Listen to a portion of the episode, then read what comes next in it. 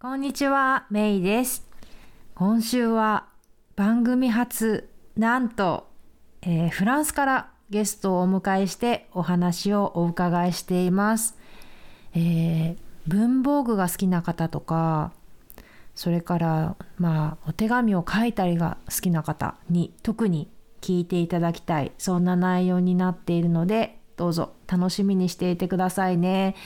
えーお話をしていて、あたかもフランスにいるような、このコロナの中でね、にもかかわらずフランスを旅しているような、えーそんな気分に浸ることができました。えー前半と後半に分けて、えーお届けします。ということで、今回は前半、えどうぞ楽しみに聞いてくださいね。自分らしく夢を叶えるカリグラファーでメロディーグラフィックコーナーの竹内ひとみさんにお越しいただいてます。こんにちは。こんにちは。今日はよろしくお願いしよろます。しくお願いします。はい。えー、ひとみさんは今日はフランスからそうですか？ねそうです。フランスからのゲストは多分初めてだと思うんですけど、フランスはどちらですか、フランスのパリですね。パリ。うん。えっ、と、早速、えーカリグラファーで、えーはい。まあ、メロディーグラフィックのコーナーをされてるということなんですけど、まずこのカリグラファーっていうところからいきましょうか。カリグラファーってなんだろうってよく知らないリスナーの方のためにどう,、はいどういうことをされてるのか教えていただけますか？はい。えっ、とそうですね。西洋の書道という感じで私はあの説明しているんですけれども。えっ、とそれがカリグラフィーですね。カリグラフィーという西洋書道がありまして、文字を美しく書くっていう。もともとは、あのギリシャ語から美しく書くっていう意味で。あのカリグラフィーっていう言葉は生まれたんですね。うーんはいギリシャ語で美しく書く。はい。うん。それでそれをあのカリグラフィーというのをあの勉強してパリで勉強して、うん。えっとカリグラファーのお仕事はですねあのお手紙の代筆ですとかはあ。あとは誕生日会の招待状結婚式の招待状の宛名書きあとうんパリコレの招待状もありますね。へえ。はい、実際にそういうお仕事をこれまでされてこられてるんですか？そうですね。へえ。割まあ日本でも確かに結婚式なんかの招待状って、はい、その書道でちゃんとまあその印刷ではなくて誰かが書いてあるっていうケースを見かけることがあるんですけど、やっぱりはいフランスでもそういった文化があるということですか？そうですね。フランスの場合は印刷は少ないと思います。ああ、そうなんですか。印刷少ないんだ。うんあの手書きが多いと思いますね。へえ。はい。それは花嫁の方がうんあのご自分で書く場合もありますし、うんやっぱり私みたいなカリグラファーうんうんにこう頼んできて書くっていう場合へもあります。え。あ、それはその結婚式の招待状に限ってはその印刷は少ないということですか？そうですね。あのパリでは、あ、フランスでは、あの履歴書とかは手書きが多いと思います。ああ、なるほど、そうなんですね。うんじゃあ履歴書なんかもちょっと自分で書くわ書くのはっていう人は代筆をお願いしたりとかいうのもあるんですか？履歴書はその方のやっぱりパーソナリティとかを見るためにやっぱり手書き。でっていうことだと思うので、やっぱりご自身で書くのが多いと思うんですけれども、その辺はなんかに日本と似てますね。日本もほら手書きでね、その人の特徴が出るようにっていうので自分で書くと思うので、うーんそうですね。そうなんですね。はい。そしてこのメロディーグラフィックス、これは会社ですか？えっとこれはあの文房具屋店カリグラフィーのうんお店ですね。うんうん。はい。そのお店を経営されている。そうです。えっ、とうん2店舗あります。うん、で、二つともパリに。えーはいパリのあのノートルダム寺院から、えー、200メートルぐらいでしょうかね。うんうん。はい。えっ、とそこに2店舗ありましてうん、でそのうちの1店舗目がえっ、と18うん1986年オープンです。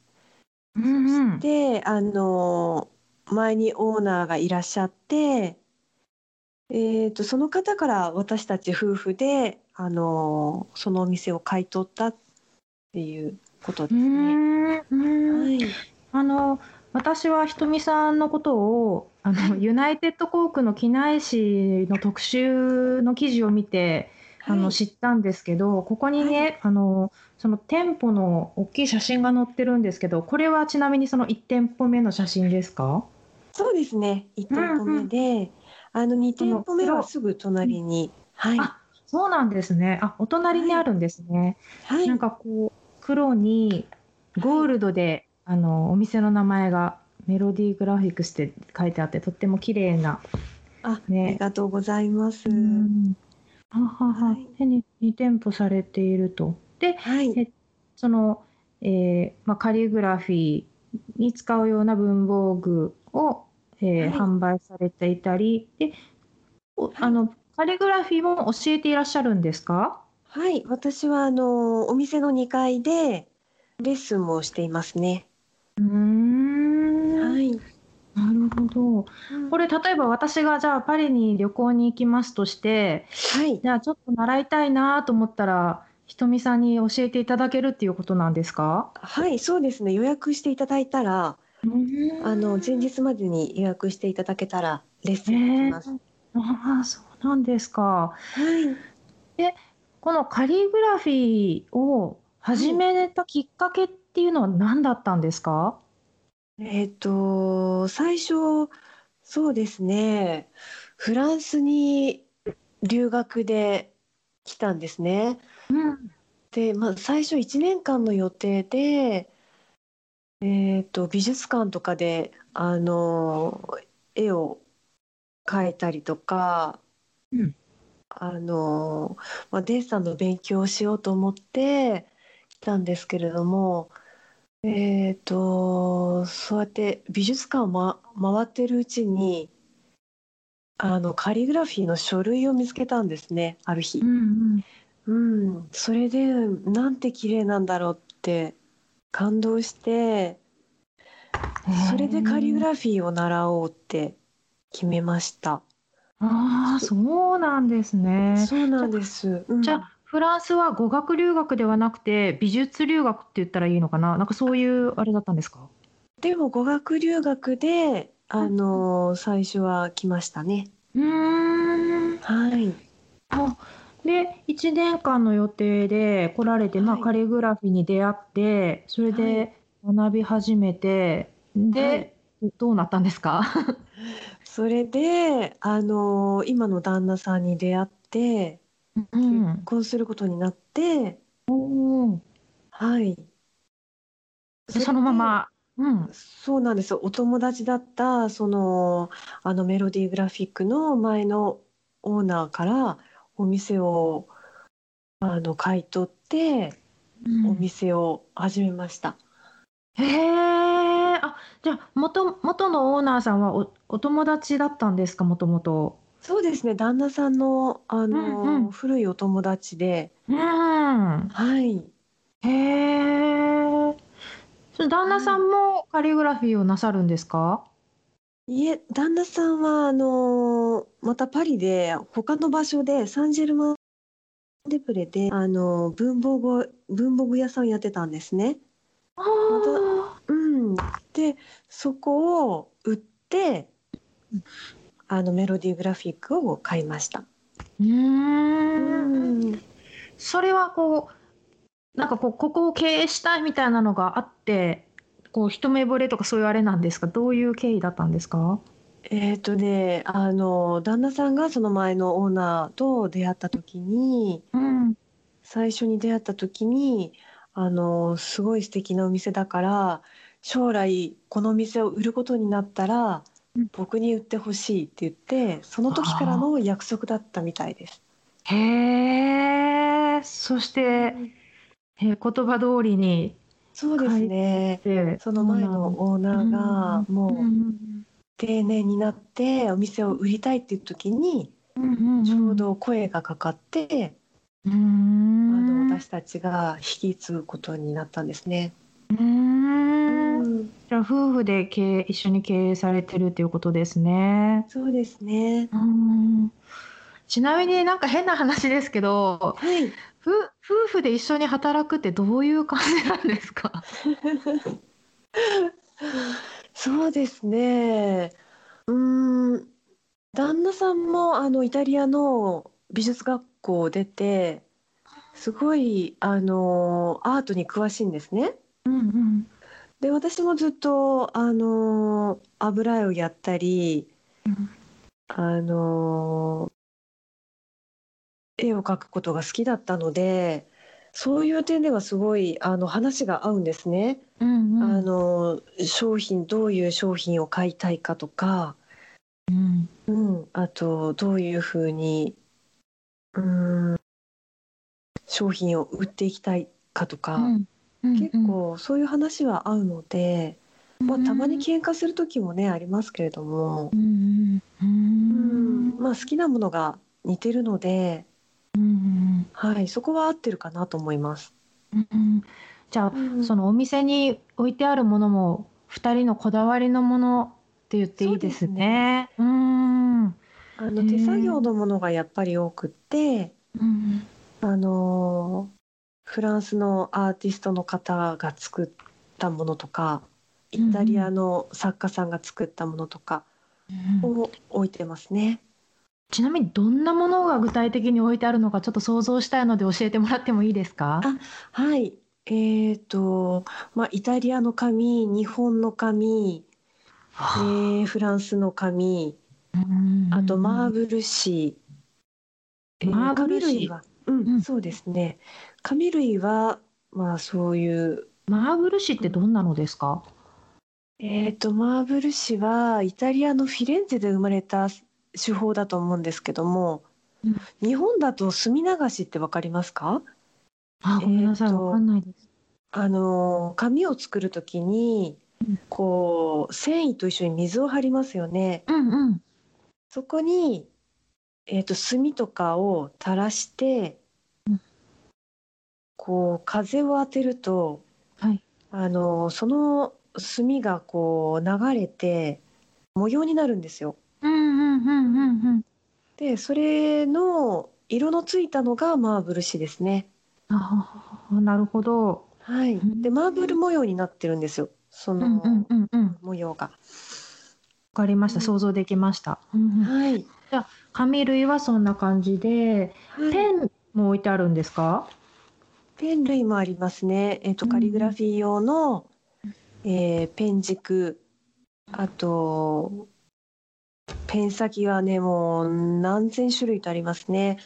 あのはあ昔のアンティークのペン先は丈夫で使いやすいので、うーえんっと古いペン先を買い取ってうちのお店で置いてあります。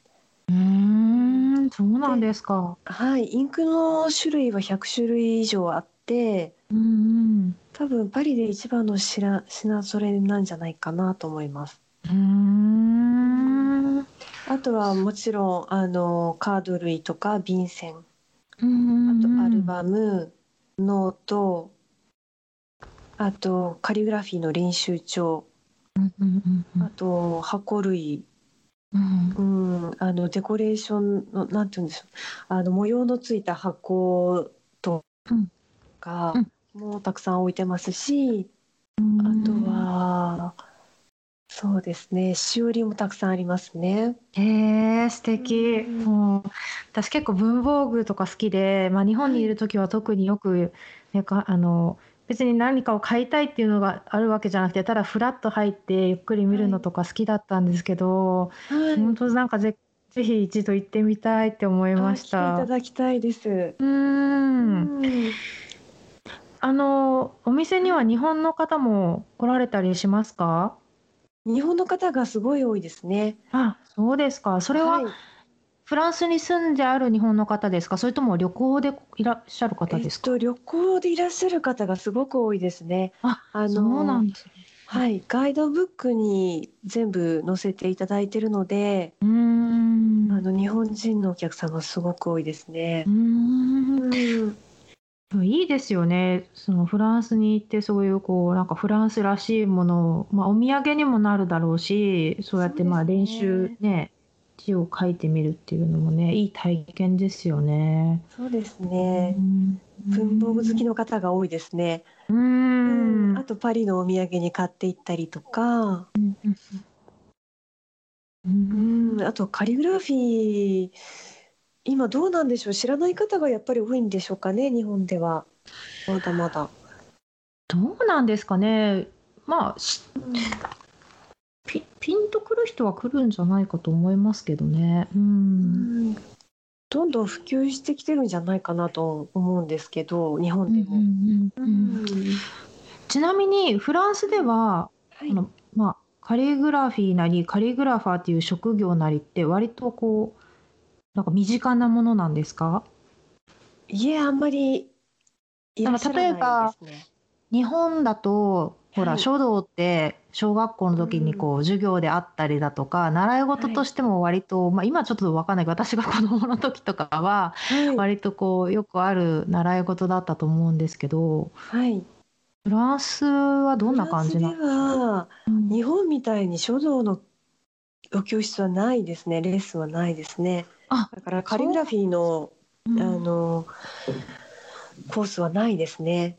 うー。うんん、ただ、あの、1960年ぐらいにボールペンとかがこう普及したので、それ以前に、あの、学校に行ってた今の年配の、あの、フランス人の方は、昔はこうやってインクと、あの、ペンを使って書いていたのよっていうのはお客さんから聞きますけどうーね。ん、なるほど、そういうことですね。ふはい。ん。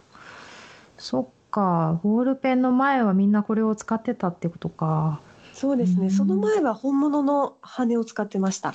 あの なるほど、なんか、うん、イメージ湧きます湧きます。はい。羽ペン分かりますか？わかりますわかります。ははい。あ。あれはね、あの、削って、あの、す羽ってすごい柔らかいんですけど、うん。あの、削って羽の、あの、先を削って使うんですけど、消耗がすごく早いので、あの、結構削る技術もいるし、1日2、3本必要だったんですね、羽ペン。へえ。なので、このメタルが発明されてからは、金属のペン先が発明されてからは、あの、結構、まあ、フランス人は皆さん、この金属のペン先で書いていたと思います。うん。ん、なるほど。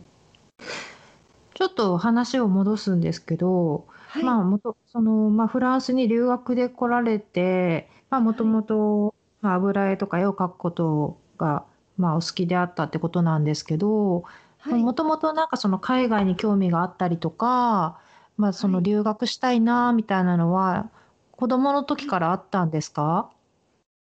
えっと、子供の頃からっていうよりか、多分高校ぐらいにうん。海外で働きたいって思っていたと思います。ん、あ、うそうなんですん。ね。うんでもうん。社会人になってそのことをね、ずっと忘れてたんですけど、うあの、ん。パリに住んで数年してから、あの、母から連絡があって、あの、高校の時の文集が出てきたよって言って、うん。その中に私が海外で働きたいっていうのをね、書いてたんですよね。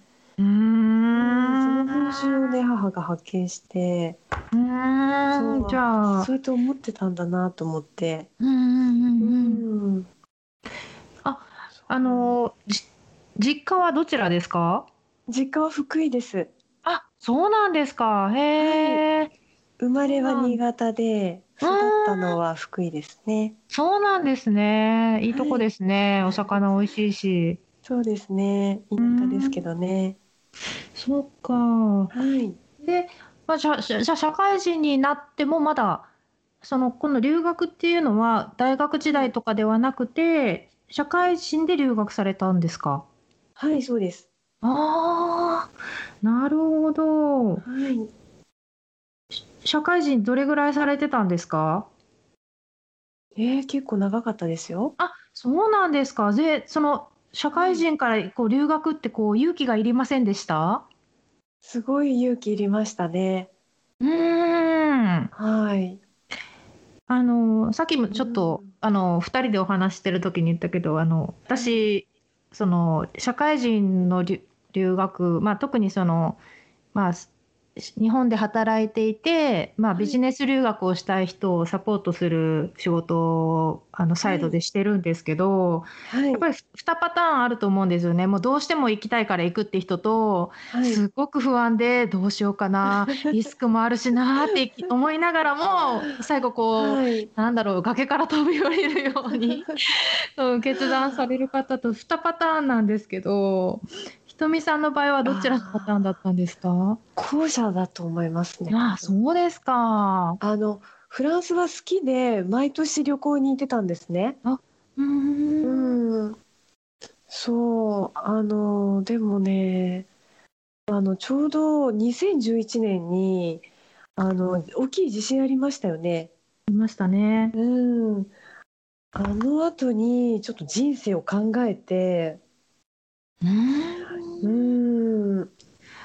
で、ちょうどその頃に、あの、友達が、あの、くも膜下出血で亡くなったんですよね。うーん。それでその時にちょっと自分の人生をどうしたいのかっていうのを考えて、うん。うん、それでフランスに、まあ、1年間住んでみようっていうことになったんだと思います。うーん。あのね、あの、なんですっけ、かい、えっと、東北大震災か、2011年の3月の、まあ、あれで結構こう、なんだろう、こう人生を振り返ってこのままでいいのかって言って、うん。あの思う方は実際多いみたいですけど、そうですん、ねまあ、プラスそのお友達を亡くされたっていうのが、うんまあ、こう背中を押したっていう感じですかね。そうですね。人生短いなと思って、うん。うん、自分のしたいことをしていこうってその時に決めましたね。うーん。自分らしく夢を叶える。今回の番組いかがでしたか？気に入っていただけたら購読ボタンを押していただき、お友達にもおすすめしてくださいね。iTunes でのレビューも大歓迎です。自分らしく夢を叶えるウェブサイトでは、今回の内容はもちろん、私の日々の活動や他にも元気の出て役立つコンテンツをお届けしています。メイの夢を叶えるメルマガとともに、ぜひチェックしてみてくださいね。それでは次回もお楽しみに Have a great day! Bye!